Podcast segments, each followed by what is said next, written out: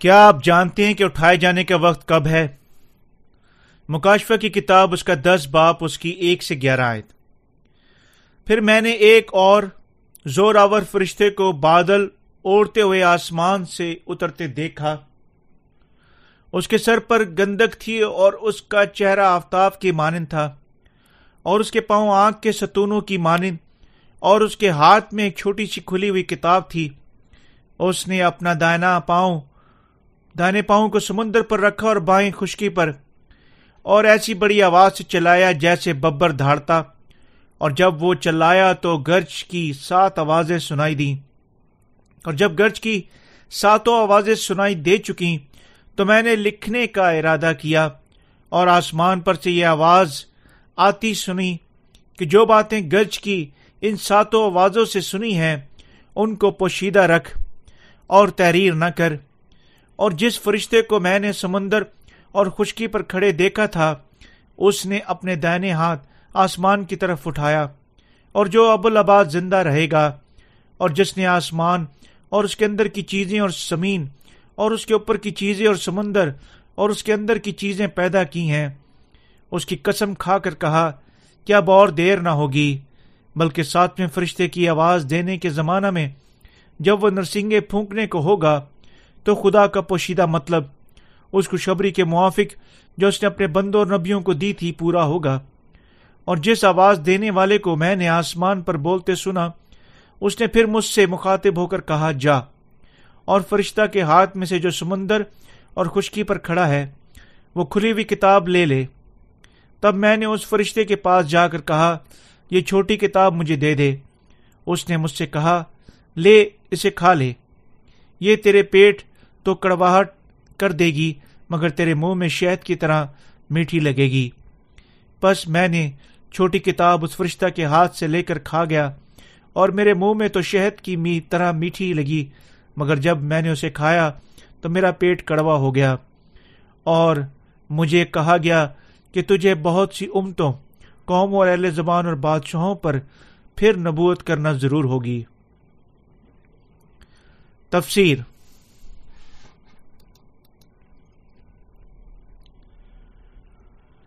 اس باپ کی عکاسی کی آیت میں سات میں پائی جاتی ہے۔ بلکہ ساتویں فرشتے کی آواز دینے کے زمانہ میں جب وہ نرسنگا پھونکنے کو ہوگا، تو خدا کا پوشیدہ مطلب اس خوشخبری کے موافق جو اس نے اپنے بندوں نبیوں کو دی بھی پورا ہوگا۔ دوسرے لفظوں میں اٹھایا جانا اس موقع پر واقع ہوگا۔ آیت نمبر ایک، پھر میں نے ایک اور زور آور فرشتے کو بادل اوڑھتے ہوئے آسمان سے اترتے دیکھا۔ اس کے سر پر گندک تھی اور اس کا چہرہ آفتاب کی مانند تھا اور اس کے پاؤں آگ کے ستونوں کی مانند تھے۔ زور آور فرشتہ جو اب دس میں ظاہر ہوتا ہے، خدا کی تکمیل کرنے والا خادم ہے، جو اس کے آنے والے کاموں کی گواہی دیتا ہے۔ اس فرشتہ کی ظاہری شکل و صورت ظاہر کرتی ہے کہ خدا کی تعظیم و قدرت کتنی عظیم ہے۔ اور یہ بھی ظاہر ہوتا ہے کہ خدا اس دنیا کے سمندروں کو تباہ کر دے گا اور مقدسین کو زندہ کرے گا اور آسمان پر اٹھا لے گا۔ آیت نمبر دو اور تین، اور اس کے ہاتھ میں ایک چھوٹی سی کھلی ہوئی کتاب تھی، اور اس نے اپنا دائنا پاؤں تو سمندر پر رکھا اور بایاں خشکی پر، اور ایسی بڑی آواز سے چلایا جیسے ببر دھاڑتا ہے، اور جب وہ چلایا تو گرج کی سات آوازیں سنائی دی خدا ساری چیزوں کو اپنے منصوبہ جات کے مطابق کرتا ہے۔ جب آخر دن آئے گا، وہ دنوں زمینوں اور سمندر کو تباہ کر دے گا۔ دوسرے لفظوں میں ہمارے خداون پہلے سمندر اور پھر زمین کو تباہ کر دے گا۔ یہ حوالہ ساری باتوں کو پورا کرنے جس طرح وہ منصوبہ بنا چکا ہے، اس کے کاموں کی تکمیل کے لیے خداون کی زوراور مرضی کو ظاہر کرتا ہے۔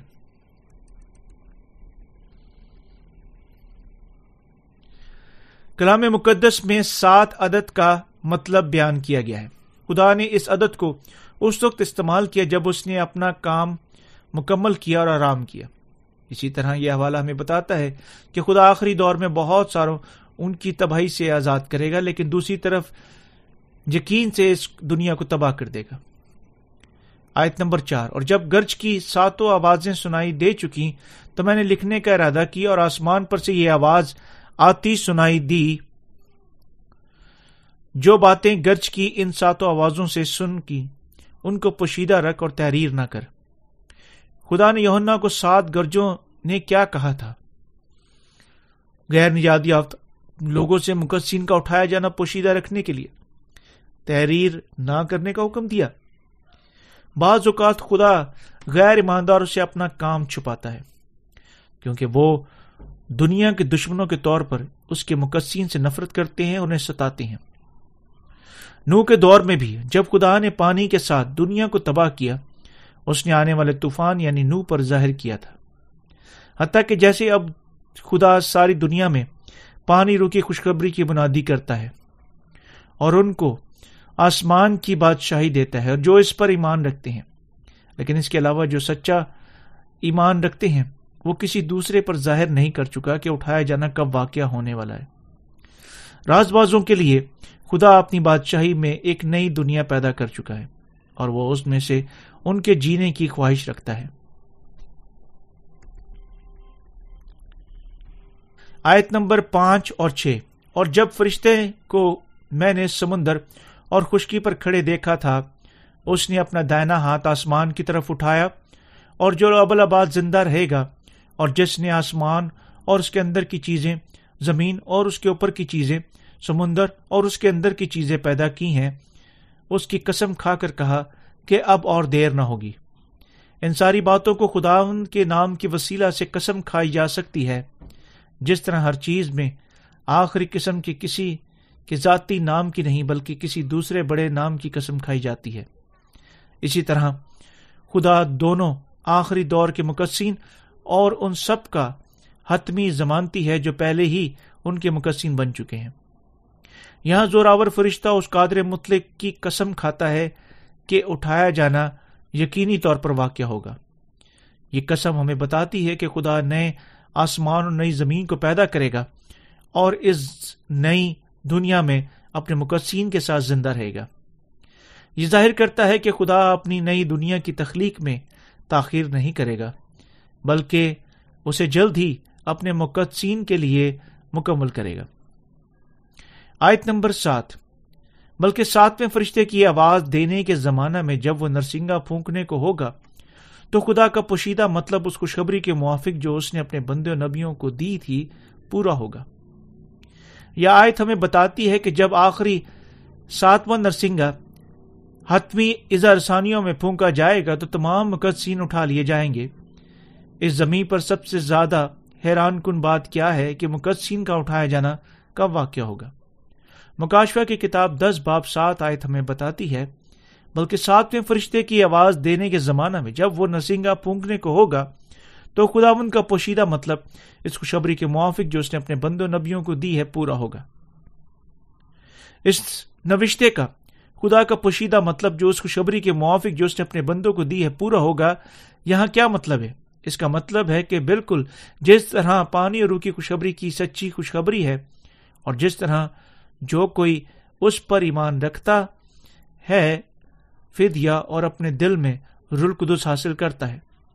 اسی طرح مقدسین کا اٹھایا جانا واقع ہوگا جب ساتواں نرسنگا پھونکا جائے گا۔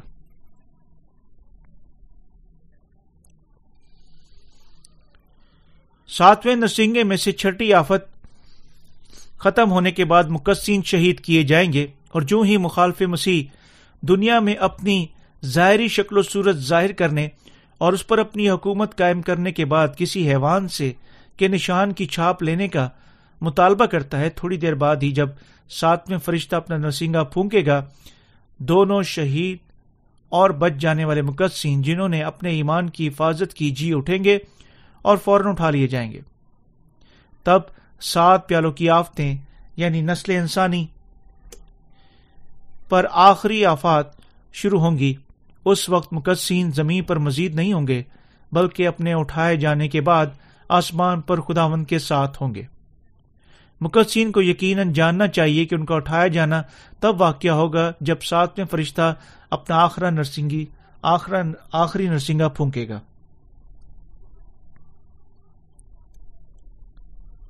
پارس رسول بھی ہمیں پہلا تسلی کے چار باب میں بتاتا ہے کہ خداون مرتب فرشتے کے نرسنگے کی آواز کے ساتھ آسمان سے اترے گا۔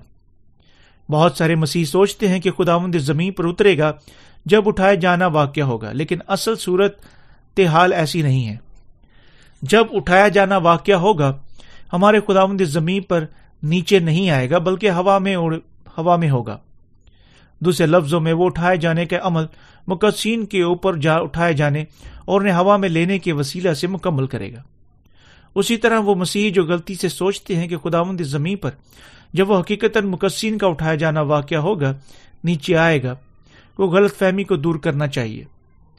انہیں سچ کو جاننا چاہیے، یاد رکھنے کی معرفت مناسب طور پر اس پر ایمان رکھنا چاہیے کہ مقدسین کا اٹھایا جانا تب واقع ہوگا جب ساتویں فرشتہ اپنا نرسنگا پھونکے گا۔ خداون کا پوشیدہ مطلب اس خوشخبری کے موافق جو اس نے اپنے بندے نبیوں کے اوپر ہوگا۔ آپ کو یقیناً یاد رکھنا چاہیے کہ خداون کا پوشیدہ مطلب یہاں مقصین کے اٹھائے جانے کو بیان کرتا ہے، جو ساتویں نرسنگے کی آفت کے پھونکنے کے ساتھ واقع ہوگا۔ مختصراً، اب خدا پہلی دنیا کو تباہ کرے گا اور دوسری دنیا کو بنائے گا۔ یہ ان کے ساتھ خداون کی سکونت کرنے اور زندہ رہنے کے لیے ہے، جو اس زمین پر رہتے ہوئے پانی اور روح کی خوشخبری پر ایمان رکھنے کے وسیلہ سے نئے سرے سے پیدا ہو چکے ہیں۔ اور وفاداری سے ان سارے وعدوں کو بھی پورا کرتے ہیں جو قادر متلی خدا اپنے لوگوں سے کرتا ہے۔ جو خدا تمام کائنات کے خالق کی مرضی ہے، جس کو اس نے بذات خود مقصین کے لیے تیار کیا ہے۔ جب فرشتے ساتنا نرسنگا پھونکے گا، ساتوں نرسنگوں کی آفت ختم ہو جائے گی اور ساتوں پیالوں کی آخری آفتیں شروع ہوں گی۔ کلام ہمیں بتاتا ہے کہ بلکہ ساتویں فرشتے کی آواز دینے کے زمانہ میں جب وہ نرسنگے پھونکنے کو ہوگا تو خدا کا پوشیدہ مطلب اس خوشخبری کے موافق جو اس نے اپنے بندہ نبیوں کو دی ہے پورا ہوگا۔ یہاں خدا کا پوشیدہ مطلب یہ ہے کہ مقدسین ساتویں فرشتے کے نرسنگے پھونکنے کے ساتھ ہی اٹھا لیے جائیں گے۔ مقدسین اب اس زمین پر زندہ رہے گا، لیکن انہیں نئی یعنی بہتر دنیا میں زندہ رہنے کے لیے یعنی شہید ہونا اور جی اٹھنا اور اٹھایا جانا چاہیے۔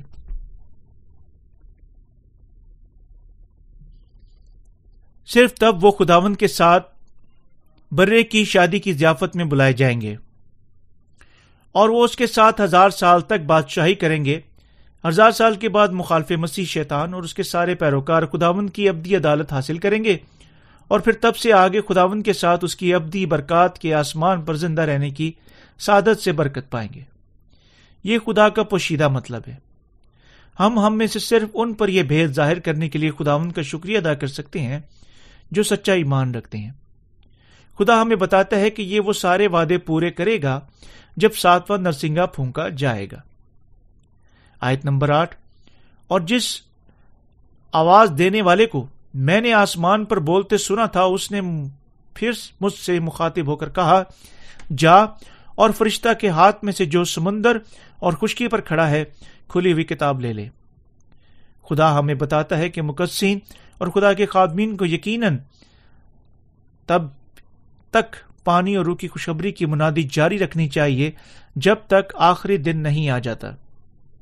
یہ خوشخبری گناہوں کی معافی، شہادت جی اٹھ، اٹھے جانے اور برے کی شادی کی ضیافت کی سچائی کے بارے میں ہے۔ مقدسین اور خدا کے خادم جو آخری دن تک خوشخبری کی منادی کے لیے انہیں یقیناً عظیم اظہار رسانیوں کے شروع ہونے سے پیشتر اپنے ایمان کے ساتھ خدا ان کے کلام سے پرورش پانی چاہیے۔ خدا ہم سے دو قسم کے ایمان کا مطالبہ کرتا ہے۔ پہلے نئے سرے سے پیدا ہونے کا ایمان اور دوسرا اپنے سچے ایمان کی حفاظت کے لیے شہادت کو قبول کرنے کا ایمان۔ آیت نمبر نو۔ تب میں نے اس فرشتہ کے پاس جا کر یہ چھوٹی کتاب مجھے دے دے۔ اس نے مجھ سے کہا، لے اسے کھا لے۔ یہ تیرا پیٹ تو کڑوا کر دے گی، مگر تیرے منہ میں شہد کی طرح میٹھی لگے گی۔ مقصین اور خدا کے خادمین، جو پہلے یقیناً خدا کے کلام پر پرورش پانی چاہیے، تب اسے بہت سارے لوگوں، دوسرے لوگوں تک پھیلانا چاہیے۔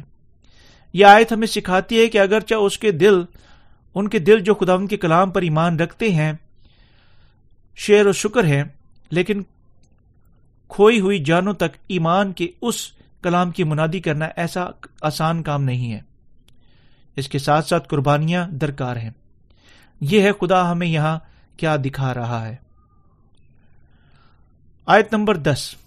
بس وہ جو چھوٹی کتاب اس فرشتہ کے ہاتھ سے لے کر کھا گیا، میرے منہ میں تو شہد کی طرح میٹھی لگی، مگر جب میں نے اسے کھایا تو میرے پیٹ کڑوا ہو گیا۔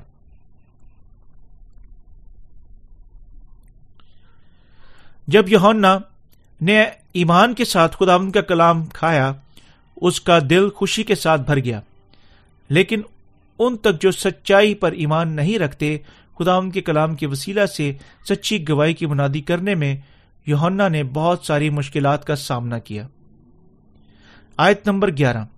اور مجھے کہا گیا کہ تجھے بہت سی امتوں، قوموں، اہل زباں اور بادشاہوں پر بھی نبوت کرنا ضرور ہے۔ مقدسین کو یقیناً ہر کسی پر پھر نبوت کرنی چاہیے کہ خداون کی برکات، پانی، روح کی خوشبری کے وسیلہ سے حاصل ہوتی ہیں۔ انہیں یقیناً پھر نبوت کرنی چاہیے کہ آخری دور میں اس دنیا کے لیے ہمارے خداون کا مقصد ہر کسی کے لیے پانی روح کی خوشخبری پر ایمان رکھنے کے وسیلہ سے خدا کی برکات میں داخل ہونا ہے۔ خدا نے یونا کی نبوت کرنے جو حکم دیا، سچائی کے کلام کی منادی کرنا ہے۔ یہ خدا کی معرفت بخشی گئی ایک نئی دنیا جلد آنے والی ہے اور یقیناً جو کوئی اس میں داخل ہونا چاہتا ہے اسے یقیناً پانی اور روح کی خوشبری پر ایمان رکھنے کے وسیلہ سے راست باز ٹھہرنا چاہیے۔ اس کام کے لیے مقدسین اور خدا کے خادمین کو یقیناً پھر بالکل ابد سے خدا کے کلام کی منادی کرنی چاہیے تاکہ اس دنیا میں ہر کوئی وہی ایمان رکھے جو انہیں ہمارے خداون کی بادشاہت میں داخل ہونے اور زندہ رہنے کی اجازت دے گا۔ امین